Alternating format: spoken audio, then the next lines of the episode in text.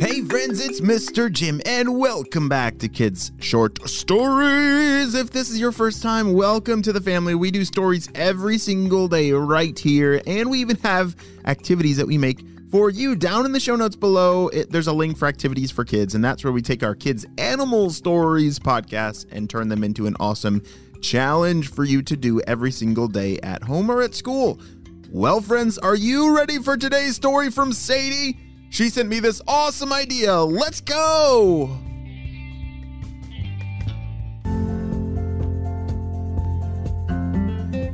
It was a rainy and stormy night as Sadie was high up in a lighthouse looking out with binoculars checking the ocean. Wait a second. What's going on? You see, Sadie she was stationed on a magical dragon island in the middle of the ocean. She had just received an urgent message from HQ saying that a purple ninja was on its way to try and steal its magical powers. Have you heard of this magical dragon island? Oh, it's a beautiful, beautiful place. And sometimes it does rain and storm there, but usually it is a sunny, perfect day there. But what makes it magical? I'm glad you asked. You see, in the very center of this island is a beautiful, beautiful waterfall. Uh, but this waterfall is very different than the ones that maybe you and I have seen before. You see, most waterfalls, in fact, all waterfalls, their water falls down, right? Yes, there might be a river or a lake up above, and that water runs right over the edge and falls all the way to the bottom. Well, you see, on this magical dragon island, something is strange about this waterfall because the waterfall does not fall down, it falls up. What? How is that possible?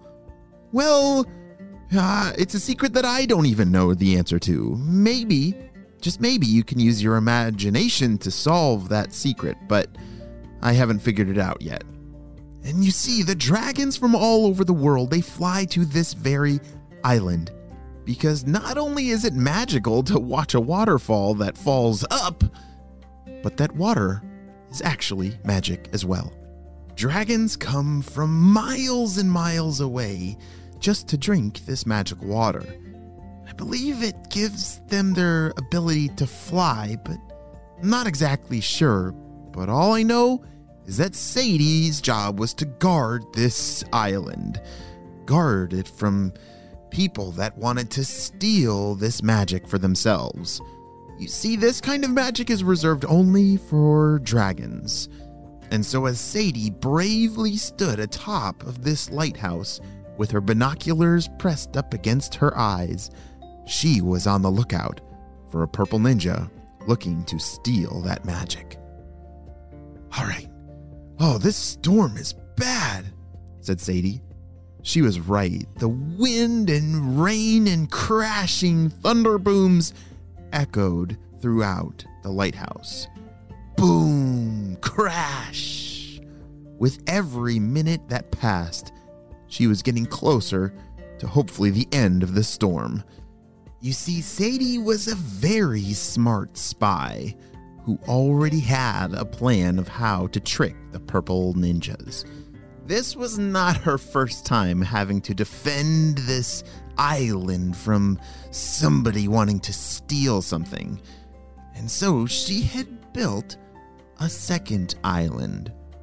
Yes, in the middle of the ocean where she was, there was this magical island, and not that far away from it, she had piled a whole bunch of rocks into something that looked like uh, the real island, but in fact, it was not. The real magical island was very easy to identify because it had a very tall lighthouse. Do you know what a lighthouse is? Yes, it's it's like a very tall, skinny building, and at the very top is a light that spins around, and its its job is to protect the shores from boats that might be passing by at night. And if you're driving a boat on the water at night, it's really hard to see without a light. And so those lighthouses, they help boats stay away from the shores without crashing into the rocks. But that lighthouse is what identifies this very secret island. It's how the dragons know where to go. So if the purple ninjas knew what to look for, wouldn't you think that it would be easy for them to find it if there's a bright light at the top and wait a second. Look at that. Sadie has turned off the light in the lighthouse that she is standing in. and the island over there that she built to trick the purple ninjas, she put another light over there. Perfect! The purple ninjas will think that they found this magical island, but in fact, it's only a pile of rocks. Hey, look! There's the island. She could hear the purple ninjas in the distance. The rain had stopped, and the purple ninjas were flying towards what they thought was the magical island. So, what exactly are we looking for again? What did the boss want us to take? Well, uh, I heard about there's some kind of magical waterfall here, so just look for some water or a waterfall or something, and uh, then we'll just steal the water. Okay, I'll start looking. The purple ninjas started to walk around this fake island. They were very disappointed to not find anything. Um, I'm not seeing any water. Are you sure this is the place? Of course I'm sure it's the place. Look, it has the light here, and there's no other islands anywhere around here that have this bright light. Ugh, we must have ha- gotten some bad information.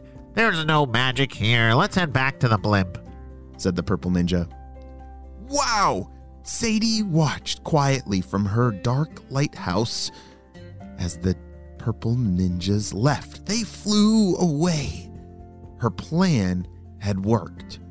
As she waited for those purple ninjas to leave and fly away, she saw some dragons in the distance, and she knew that she had to turn her lighthouse back on to direct the dragons to the right island. She turned the light on, she hopped in a canoe, and rowed the boat over to the other island to turn off the fake island's light. Whew! Just in time, said Sadie, as a whole flock of dragons came flying to get some more magic. Wow, Sadie, great job saving that very magical dragon island. It's important that we keep our dragons safe because we never know when we might need their help on the spy team.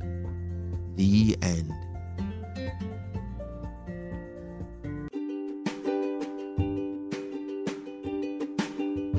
Great job. You listened all the way to the end, and you know what time it is. It's time for Kid shout outs. I want to say hey to Tessa and Sophia from Venice, Florida, Franklin from Nova Scotia, Tenzin from New York, Jack, Lucy, and Tommy from Glenview, Illinois, Lachlan from Maryland, Tom and Paul from Texas, Colton and Carolyn from Canton, Ohio, and Vivian from India. I'm so glad that you are all on the Kid Short Stories family.